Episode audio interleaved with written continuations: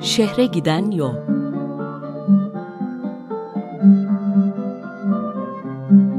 Bir İstanbul programı.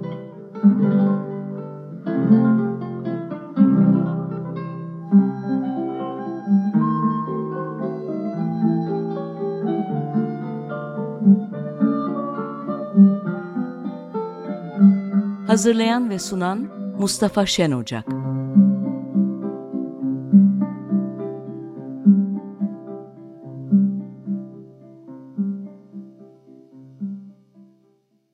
Efendim günaydın.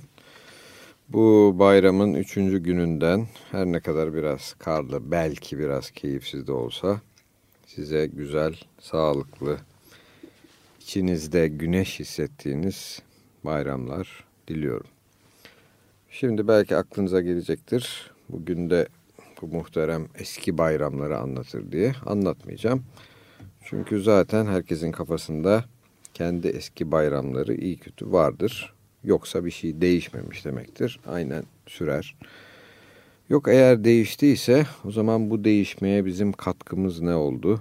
Engelleyememe özelliğimiz ne oldu? Bunları kendi kendimize düşünüp en azından bundan sonraki gidişatta ona göre hareket edelim derim. Evet, bugün oldukça zengin diyelim bir program yapmaya çalışalım istiyorum. Kendine ait sürprizleri de olabilir. Çünkü herhalde fazla sokakta dolaşan kimse yok. Bizden başka ve Barış'tan başka. Dolayısıyla siz rahat evlerinizde otururken biz de hiç olmazsa tarih artı e, keyifli şeyler artı belki biraz da gülümseme içeren bir program yapalım. Her zamanki gibi Bizans'ımızın, Konstantinopolis'imizin, İstanbul'umuzun tarihiyle başlayacağız. Bugün geldiğimiz nokta kendine ait e, ilginç tarafları olan bir nokta. Çünkü bugün e, beş yüz on sekiz ile yedi yüz on yedi yılları arasında sürmüş olan Justinianus Hanedanı'na gireceğiz. Zaten bu Justinianus Hanedanı'nın en renkli muhteremi de Justinianus'un kendisi. Bu hanedanın ikinci imparatoru. Diğerleri çok fazla bir şeyler zaten yapamamışlar benim gözlediğim kadarıyla. Ama Justinianus gerçekten çok ilginç, çok özel, çok inişli çıkışlı bir dönem. Justinianus beş yüz yirmi yedi ile beş yüz altmış beş yılları arasında hüküm sürmüş. otuz sekiz yıl oldukça fazla. Ee, Justinianus'u bir noktada Kanuni Sultan Süleyman'a benzetiyorlar. Çünkü ilginçtir. Ondan, Kanuni'den hemen hemen tam bin sene önce saltanat sürmüş. Neredeyse onun kadar uzun süre saltanat sürmüş. Onun gibi kanunlar yapmış. Bir Codex Justinianus var. Ee, her ne kadar biraz Roma hukuku yorumlaması da olsa. Ee, ve Justinianus dönemi Bizans İmparatorluğu için bir doruk noktası sayılıyor. Ondan sonra bir çöküş var. Ama şimdi değineceğiz. Justinianus'un bu otuz sekiz senelik döneminin içinde de olağanüstü iniş çıkışlar var. Yani bir krizdir gidiyor. Demek ki bu topraklar bir takım krizlere o zamandan alışık. Evet, e, Justinianus dönemine gelindiğinde askeri açıdan elde edilen büyük zaferlerden sonra gelinmiş bir düzlük var. İspanya, İtalya yani Batı Roma İmparatorluğu, e, başka bir deyişle Avrupa'nın askeri açıdan erişilebilecek her yeri, Kuzey Afrika, Mısır, başka bir deyişle Akdeniz'in tümü tam anlamıyla bir Bizans gölü haline gelmiş durumda. E, Justinianus e, son ana dili Latince olan imparator. Dolayısıyla bir noktada son Roma imparatoru da sayılabiliyor. Bundan sonra gelen imparatorlar belki sonradan Latince öğreniyorlar ama ana dili olarak e, Yunanca ile başlıyorlar. Dediğimiz gibi e, pek çok açıdan Kanuni'ye benzetiliyor. Ama Kanuni'nin döneminde, Justinianus'un döneminde olduğu gibi müthiş iniş çıkışlar yok. Bu iniş çıkışlardan ilki beş yüz yirmi yedide tahta geçtikten sonra aslında kendi içinde sorunları olan bir kentle karşılaşmış olması. Çünkü daha önce de değinilmişti, bu kentin ciddi yiyecek, su ve yerleşim sorunları var. Bunun yanı sıra bir takım ekonomik zorluklar da ortaya çıkmış durumda bu kadar askeri e, yatırımdan sonra. Bu ekonomik zorluklar e, ne tesadüftür ki e, günümüze benzer şekilde toplumun içinde çok ciddi uçurumlar oluşturuyor. Hatta bunlar kentin idari ve fiziksel yapısına da yansıyor. Örneğin çok büyük bir fakir kesim var. Buna karşın dinsel yöneticiler çok aşırı ve gösterişli bir zenginlik sergiliyorlar. Tüm bunların sonunda beş yüz otuz iki yılında olağanüstü bir isyan oluyor şehirde. Düşünün ki o zaman şehrin nüfusu işte beş yüz bini biraz aşmakta. Ee, hemen hemen herkesin katıldığı, yani hem yeşillerin hem mavilerin, bunların ne olduğundan geçmiş programlarda bahsetmiştik. Üstelik senatörlerin de desteğini alarak başlattığı bir isyan, sonunda neredeyse bu tür bir isyana katılabilecek tüm halkın, yüz binden fazla kişinin katıldığı bir isyan haline geliyor. Kent merkezindeki neredeyse tüm yapılar, yani Augustiyon Meydanı, eski Ayasofya binası, bazı saray binaları, çevredeki bütün hamamlar, kiliseler, düşkünler evleri, meydanlar yıkılıyor, yakılıyor. Bütün evler yağmalanıyor fakir zengin bakmadan. Hapishanelerdeki bütün tutuklular bırakılıyor. Ele geçirilen bütün değerli mallar ya yağmalanıyor ya bu yangınlarda yanıyor. Yani korkunç bir kaos yaşanıyor.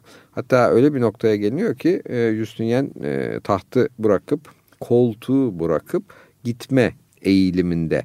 Tam o sırada paralı askerlerinden oluşan bir muhafız bölüğü var Justinian'in. Bunlar hipodromda bu isyan etmiş vatandaşlardan yaklaşık otuz kırk binini sıkıştırıp hepsini katlediyorlar. İsyan bastırılıyor, eğer buna bir bastırma denirse. Böylece bir e, zorlu sükun oluşuyor kentte beş yüz otuz iki yılı. Bunun üzerine beş yüz otuz üç yılında bir de zelzele oluyor. Tam yıkılmamış olan yerlerde iyice yıkılınca böylece e, Justinianus'un elinde bir harabe bulunuyor. İnsanların elinde harabe bulunması ilginçtir. Ha, buna bir takım küçük de olsa yenilemeler, düzeltmeler yaparsanız belki çok büyük şeyler yapmış gibi görünürsünüz. Hatta biliyorsunuz bizim e, siyasi literatürümüzde de enkaz devralmak gibi bir terim var. E, Justinianus da böylece bir noktada enkaz devralmış oluyor.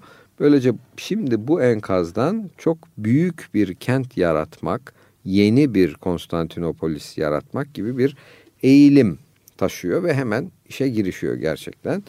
Bütün yıkılan revaklı yolları yaptırıyor. Meydanlar yeniden düzenleniyor.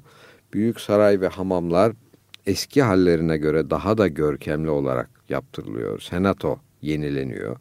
Su sorununa çözüm getirmek için kent dışından, Belgrad ormanlarından Cebeci, yeni Türklerin koyduğu isim olarak Cebeci su kemeriyle yeni su hatları oluşturuyor ve bu getirilen suyun depolanması için de günümüzde yere batan sarnıcı olarak adlandırılan Sisterna Basilica yapılıp bu suyun depolanması sağlanıyor.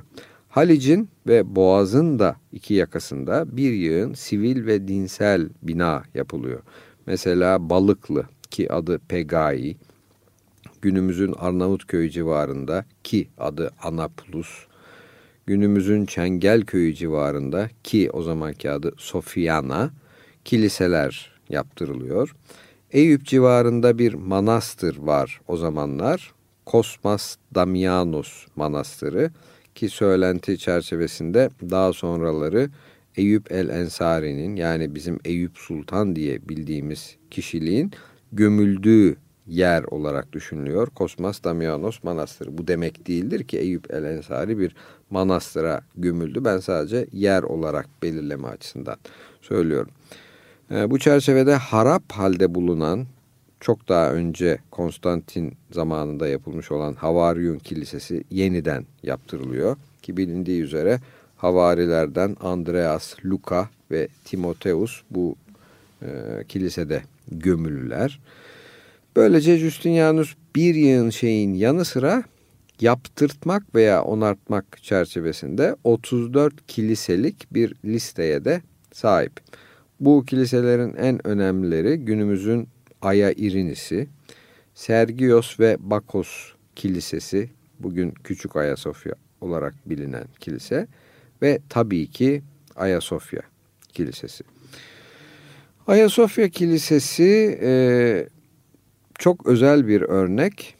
Çünkü o ana kadarki kiliselerin özelliği Roma kilise bazilikası tipinde yapılmış olmaları. Bunun da daha sonra yapılacak Ayasofya tipindeki binalardan farkı kırma çatılar. Halbuki Ayasofya büyük bir kubbeyle örtülüyor. Bu yaklaşım daha çok ışık, daha çok iç mekan genişliği ve görkem sağlamakla birlikte doğal olarak yeni yapı, mekanik ve mimari sorunları da beraberinde getiriyor. Herhalde e, dünyada bu yöndeki en sıra dışı çözüm, hele de dönemin koşulları göz önünde bulundurulursa Ayasofya. Ayasofya dünyanın en önemli mimari eserlerinden biri ve zamanında da evrenin göz bebeği olarak anılmış. beş yılda on bin işçinin emeğiyle yapılarak beş yüz otuz yedi yılında tamamlanıp müthiş görkemli bir açılışla açılmış. Hatta Justinianus e, açılışta binanın yüceliğini gördüğünde "Seni geçtim Süleyman" demiştir. Bilindiği üzere e, söylencede Süleyman Mabedi o ana kadar yapılmış olan en önemli dinsel yapı olarak düşünülmekte. Bu boyut görkemini imparator önermiş çok büyük olsun diye, ama önermek kolay. Bunu mimari yapı olarak çözebilmek gerçekten zor. Ama mimarlar ki mimarlar sadece bu mesleğin nitelemesinin üstünde kişilermiş, işin üstesinden gelmişler. Gerçekten de mimarlar Trallesli yani Aydınlı Antemius bir geometri üstadı ve de doğal model üretmeye bayılıyor. Diğer mimar da Miletli İsidoros. O da hem mimar hem matematikçi. Sonuçta bu ikili müthiş bir çözüm üreterek neredeyse sadece dört ayağa oturan, yaklaşık otuz iki metre çaplı bir kubbe ve iki yarım kubbeyle bu bazilikal yapının, kilise tipi yapının üstünü örtmeyi başarmışlar. Bunların yanal kuvvetlerini işte pandantifler, uçan payandalar ve sıkışık sütunlardan oluşan perdelerle de dengelemeyi becermişler. Pardon. Şimdi böylesi bir sorunun çözüm uygulamasının dış nedenlerle bazen aksaklıklar göstermesi doğal. Hatta bir noktada Justinianus'un mimarları aceleye getirtip e, acil bir çözüm için inşaatı hızlandırdığından da söz edilir. E, buna bağlı olarak oluşabileceği düşünülen hatalara yüzünden kubbenin bir bölümü beş yüz elli yedi'de çökmüş. E, just, e, o zaman yapan İzidor yokmuş demek ki. Yeğeni de İzidor'muş. Ona tamir ettirmişler.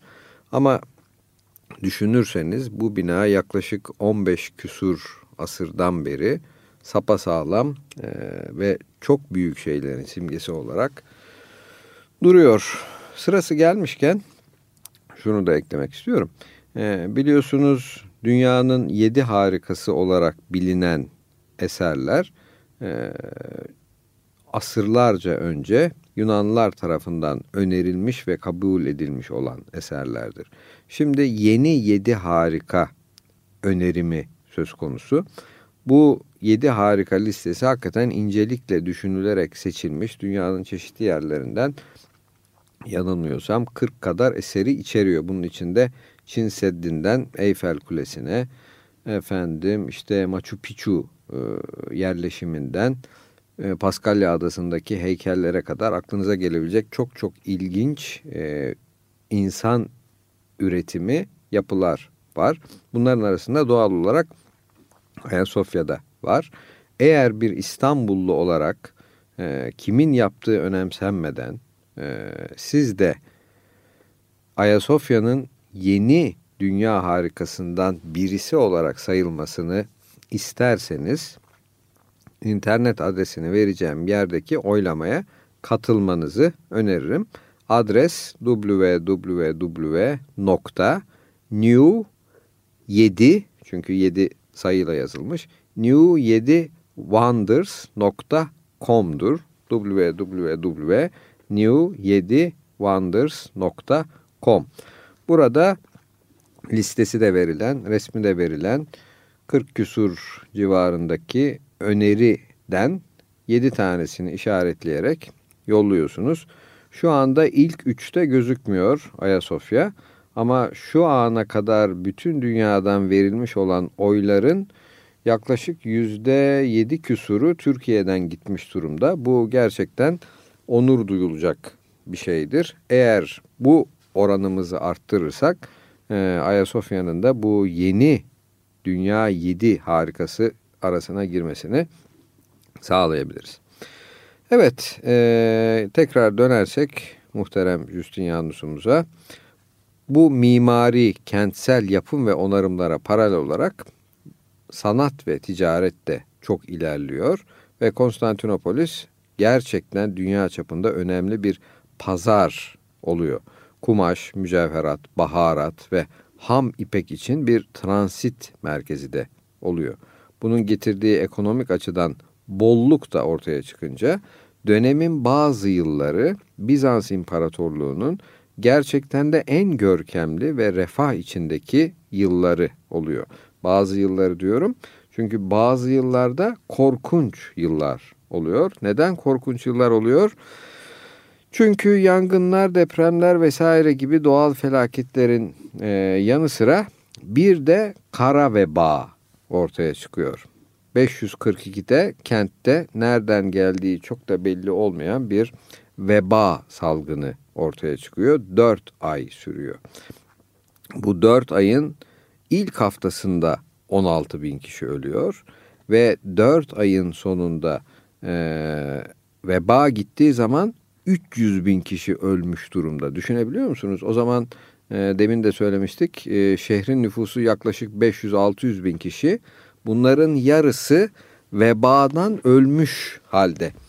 İlk hafta ölümler ortaya çıktığında e, insanların cenazelerine iyi kötü akrabaları ve e, hizmetkarları katılıyor. Ama sonra ölümler o kadar hızla artıyor ki bu tür cenaze törenleri yapılmamaya başlanıyor. Daha sonra o kadar da artıyor ki artık insanların ölülerine dokunulmuyor bile. Justinianus birilerini görevlendiriyor bu ölü toplama işiyle. Bunlar önce ölüleri toplayıp toplayıp çok büyük e, çukurlara sıkış sıkış halde gömmeye çalışıyorlar. Ama sonra buna da vakit yetmeyecek kadar e, işler büyüyor. O zaman e, bazı burçların, kule şeklindeki bazı burçların içi boş, etrafı duvar bazı burçların içine bu cesetler dolduruluyor ağzına kadar.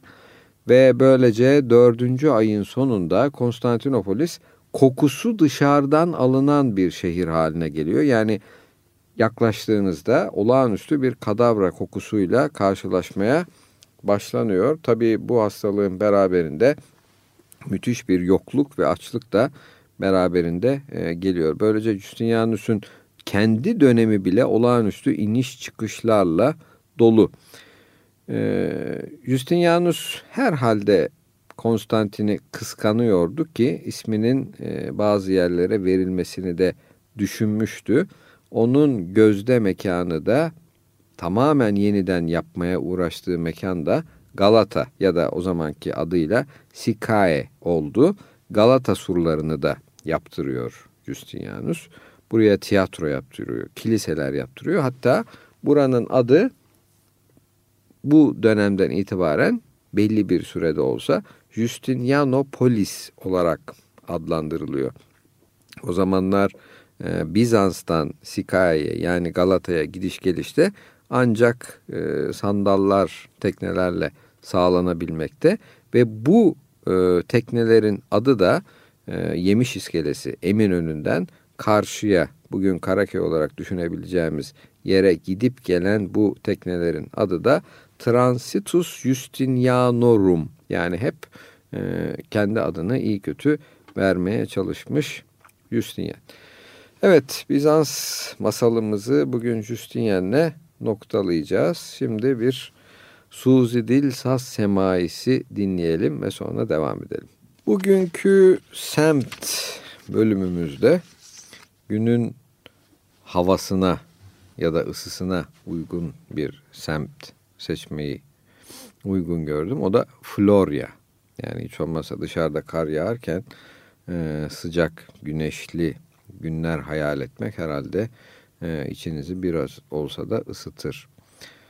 Florya, İstanbul Ansiklopedisi'nin yazdığına göre İstanbul'un Rumeli yakasında ve Marmara Yalısı'nda, Yeşilköy'ün çok yakınında, zamanımızda plajları, burada bir parantez açayım, yazının yazıldığı tarih herhalde bin dokuz yüz altmış civarı.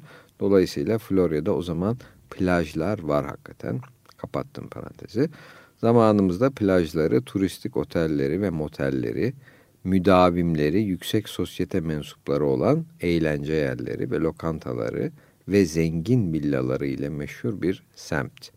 Yanlış olarak adını Florya şeklinde telaffuz edenler de vardır. Asıl adı ise Kanuni Sultan Süleyman'ın ünlü baş defterdarı İskender Çelebi'nin burada yaptırdığı bir av köşkünün ve bir dinlenme yeri güzel bahçenin adına nispetle Florina'dır. Aslen Arnavut olan ve İstanbul'a küçük yaşta köle olarak getirilmiş bulunan İskender Çelebi'nin Arnavutluk'ta Florina kasabası halkından olduğu tahmin edilebilir. Buraya ya kendisi doğrudan Florina bahçesi adını koymuş yahut halk ona nispetle Florinalı'nın bahçesi demiş. Oradan da semt Florina adını almış ve giderek Florya olmuştur. Semtin yalı boyu İstanbul'un çok güzel bir kumsalıdır. Plajları ile rağbet görüp gelişmesi ise Cumhuriyet devrinde Atatürk'ün buraya iltifatı ve bir deniz köşkü yaptırarak İstanbul'a her gelişinde burada uzunca bir zaman kalmasıyla başlamıştır. Yakın geçmişin İstanbul'unu iyi bilenlerden Sermet Muhtar Aluz şunları yazıyor. kırk yıl kadar evvel, bu kırk yıldan kastı bin sekiz yüz doksan doksan beş arası, Bakırköy'ündeyiz. Haydi sizi Florya'ya götürelim dediler. Neresidir orası? İçimizde bilen yok. Bir faytona bindik. Git git bitmez. Kırlar, bayırlar açtık. Nihayet Florya'ya geldik dediler. Şimdiki plajın olduğu tarafta kuş uçup kervan geçmiyor. Dümdüz, çarşaf gibi deniz kıyısında öyle yüz yuvarlak taşlar ki hemen kapıp kapıp sular üzerinde sektir. Sağa yürüdük, ağaçların altına vardık. Önü meydanmış. Ortasında yosunlar içinde bir havuz. Yamacında çerden çöpten yapılmış bir kahve. Gerilerde beş on kişi var. Tertipli gelmişler. Mandolinalarını, kitaralarını çalan, havalara ayak uydura uydura polkaya kalkışan, zitoları da çınlatan Rumlar, ut zımbırtıları ile gazeli, türküyü tutturan Ermeniler. Kahveci, kahve mi lokum mu istiyorsunuz diye yanaştı. Adet yerini bulsun diye kahve dediler. Çatlak çutlak, kirpas içinde fincanlarda gelen kahveyi kimse ağzına koymadı. Bulaşık suyundan farksız. Suya da ağız değdiren olmadı. Halis hem de kireçlisinden kuyu suyu. Bir an evvel dönsek, kurtulsak, trenimize yetişip İstanbul'a kapağı atsak diye helak olduk diye yazmış Sermet Muhtar. Ancak e, özellikle bin dokuz yüz yirmi yirmi üç arası İstanbul'un işgal altında olduğu dönemde İstanbul'un mesire anlayışı değişiyor. Adalara gidilmeye başlanıyor. İstanbul'u denize girmeye başlıyor ve hatta bin dokuz yüz on dokuz yirmiden sonra Rus ihtilalinden kaçıp gelen beyaz Ruslar plaj modasını getiriyorlar. Böylece yarı çıplak Rus dilberler buradan Florya sahillerinden denize girmeye başlıyor. Tarihi çınarlar ve menba sularıyla meşhur bu mesire yerinde artık insanlar Florya kuşu dinlemeye gelmiyorlar. Demek ki Florya adının kaynaklarından biri de burada herhalde ötüşüyle meşhur ve özellikle dinlenmeye gelinen bir Florya kuşunun varlığı. Yavaş yavaş bu Florya lafı e, Rus şivesiyle, Rusçam iyi olmadığı için hakikaten böyle bir dönüşüm olabilir mi bilmiyorum, Florya terimi Florya'ya dönüşüyor. başka bir kelimesel açıklamada bu dönüşüme bağlı. Bu çınarlar altı havuzlu gazino zamanımızda Florya plajlarının kurulduğu yalı boyundan hayli geride imiş. Kadimden, yani eski zamanlardan beri Kalitarya denile gelmiş yerdedir. Şimdi de adına Şenlik deniliyor. Şenlik köy.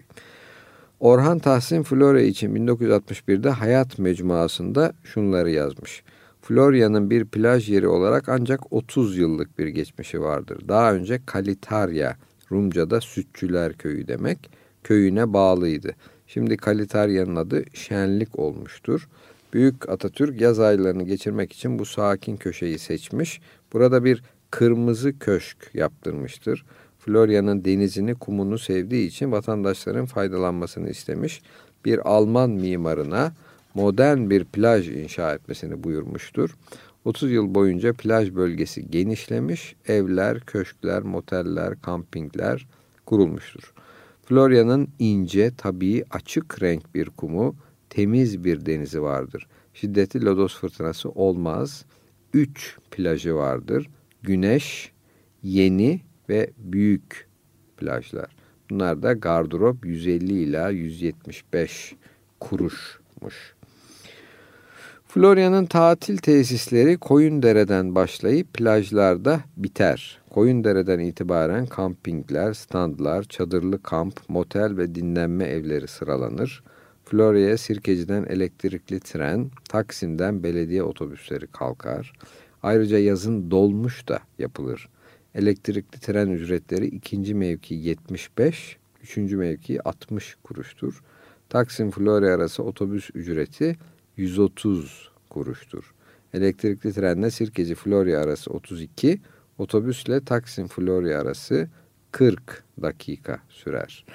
Evet, süreler gerçekten iç acıtıcı. Ee, aranızda hatırlayanlar belki vardır. Florya e, Demiryolu istasyonunun hemen yanında bir de meşhur Yahya lokantası vardı. Ee, bin dokuz yüz otuzlu yıllarda aydın kişilerin ve yüksek kademe memurların ve milletvekillerinin, yabancı diplomatların huzur içinde oturabileceği ve gereği gibi ağırlanabileceği bir yer olarak kurulmuştu burası.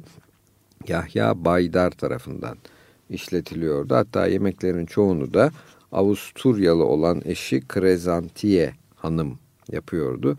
Ben orada e, çok çok kereler omlet yediğimi hatırlarım.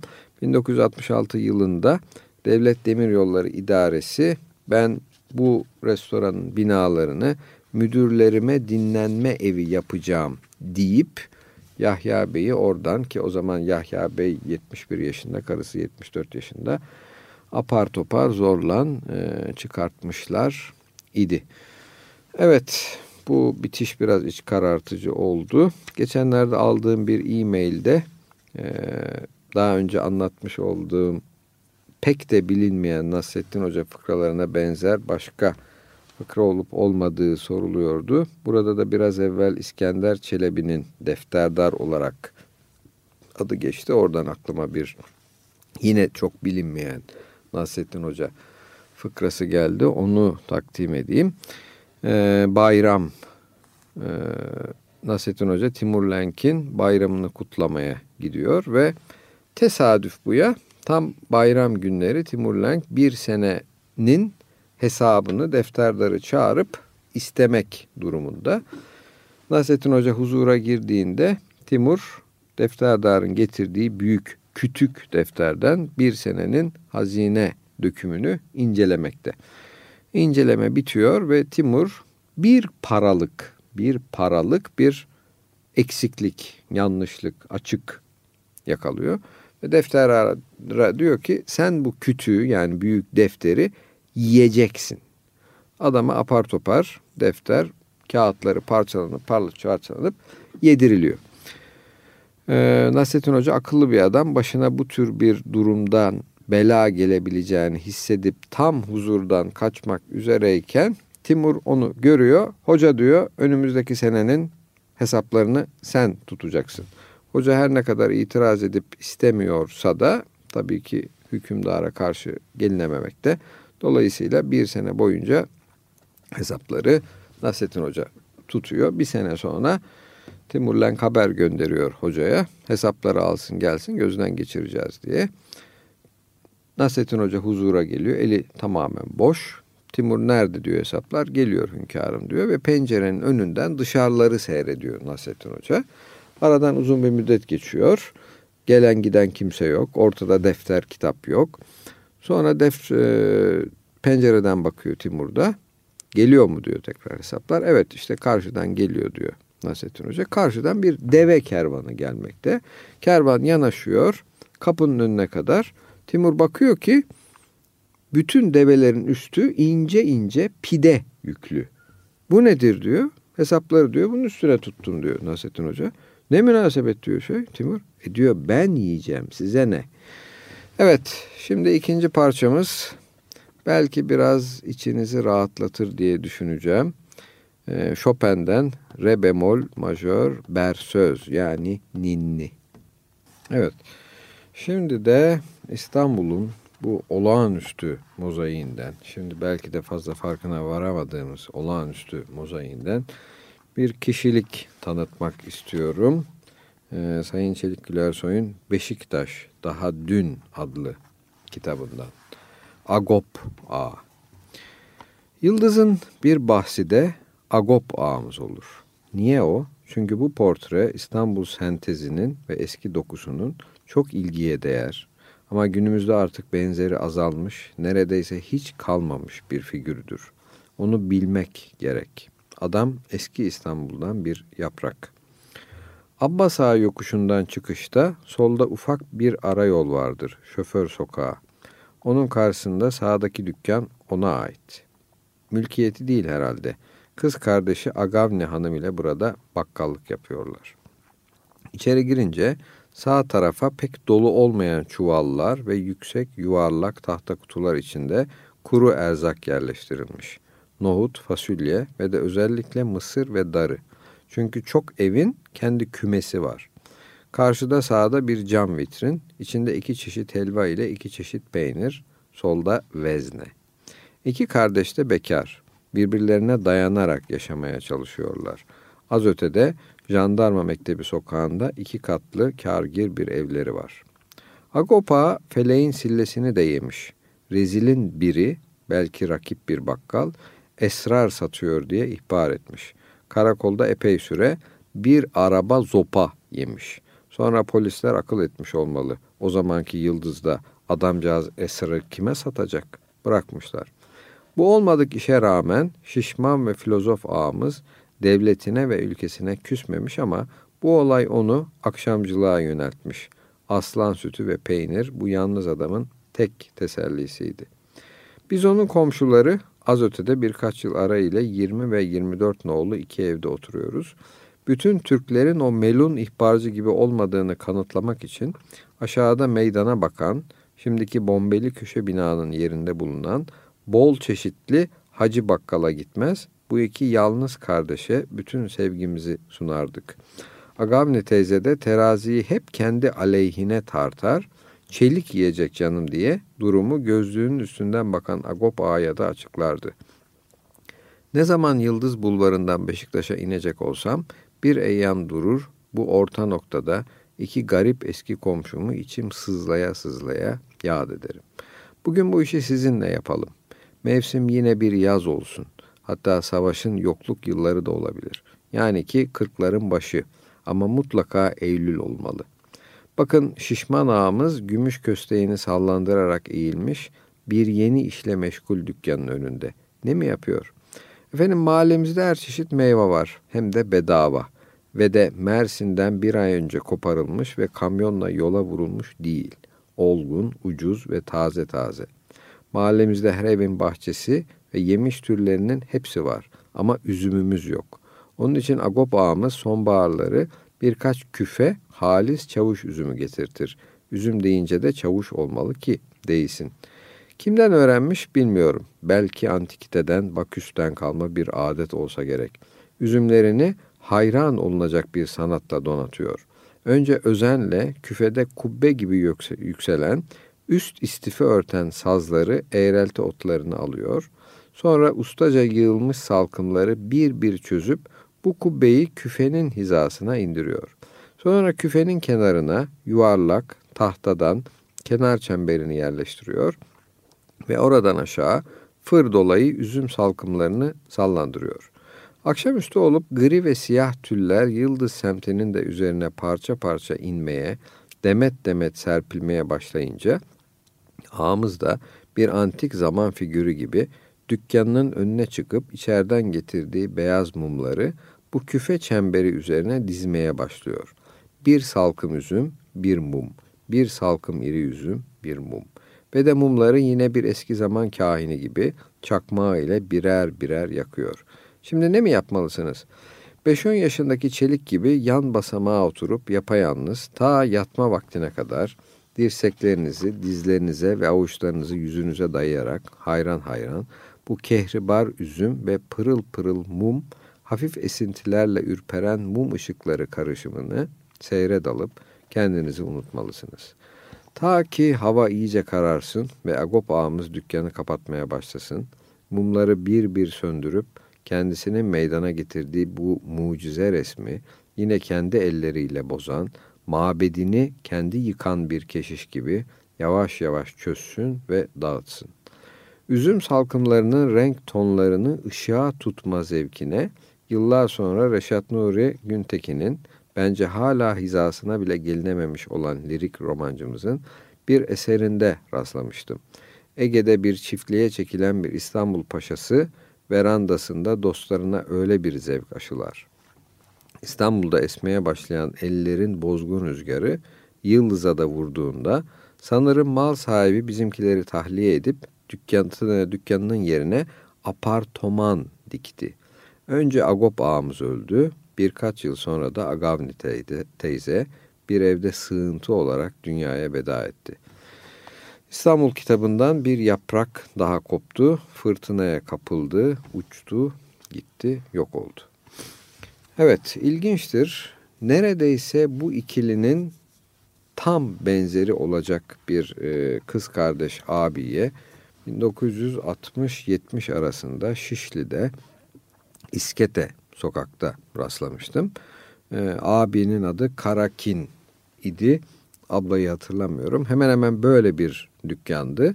Her şeyin bulunduğu neredeyse bir attar dükkanı kılığındaydı. Ve sadece pazar günleri abi Karakin, yaşlı yetmiş küsur, e, gazete satmaya çıkardı. Evet. Şimdi üçüncü parçamız yine bu yıl Ada Sensiz. Eskiden e, bugün olduğu gibi böyle onlarca televizyon kanalı yoktu. Hatta televizyon yoktu. Halkımızın e, tüm keyfi radyo dinlemekti. Ve radyoda bazılarımız hatırlarlar, bir Uğurlu Giller dizisi vardı. Kenterlerin seslendirdiği. E, bu dizide çok ilginç bir tip vardı. O da Arap Bacı, Tevfik Gelenbe'nin e, oynadığı, simgelediği. Bugün e, İstanbul Ansiklopedisi'nden bu Arap Bacıların kökeni Arap halayıklarla ilgili maddeden okuyacağım size. Arap halayıklar eski İstanbul konaklarının bir hususiyetini teşkil eden simalardır. otuz beş kırk yıl evvel İstanbul'da pek çok siyahi Arap halayıklar vardı. En büyük konaklardan tut, üç odalı evlere kadar her yerde mevcuttu. Hacca giden, Yemen'e giden, Trablus'a giden, hasılı Afrika'ya civar her memlekete giden, dönerken hiç değilse bir Arap kızı getirir. Ev işlerini öğrenince halayık olur, yaşlanınca ona bacı denirdi. Eve adımını attığı gün aman ne kara böcek ne güzel boncuk diye bağıra basarlar, başına kırmızı namaz boyaması sararlar, kulaklarına mercan küpeler takarlar, sırtına ateş alı entari giydirirler. Artık görülmedik hizmet, çektirilmedik mihnet kalmazdı. Kırk Arap'ın aklı bir incir çekirdeği doldurmaz meseline herkes amenna demiş. Hakikaten de akılları hiçbir şeye ermez, hele hesaba kitaba.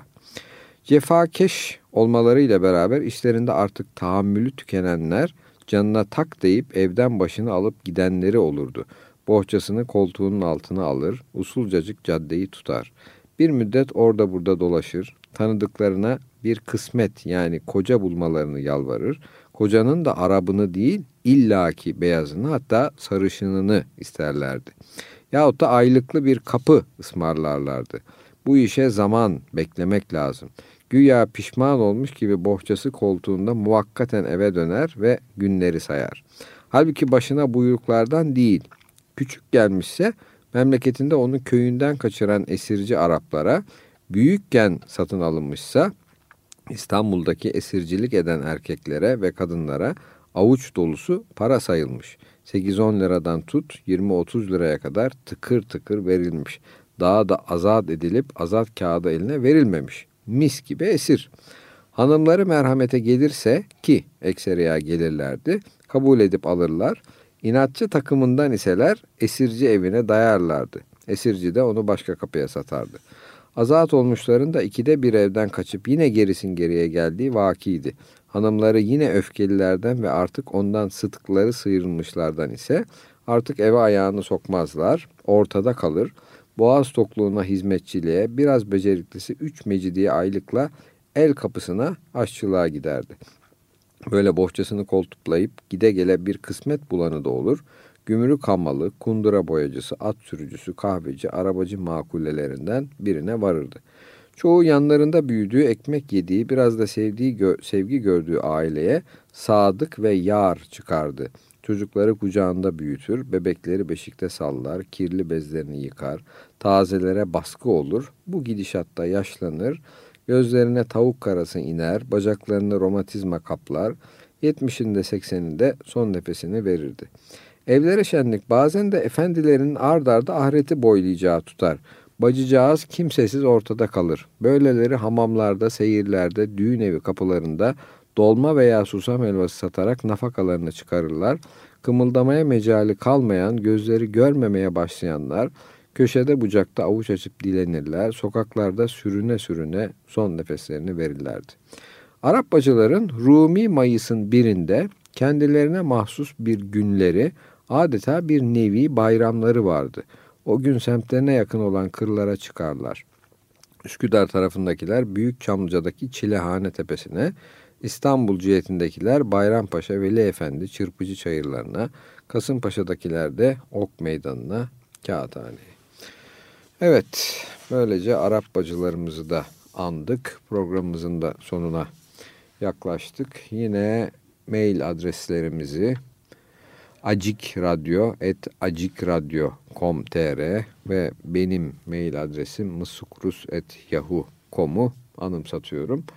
Telefonumuzda sıfır iki on iki iki doksan altı yirmi üç seksen dokuz idi. Her tür katkınıza ve eleştirinize açık olduğumuzu her zaman Açık Radyo olduğu için söyledik.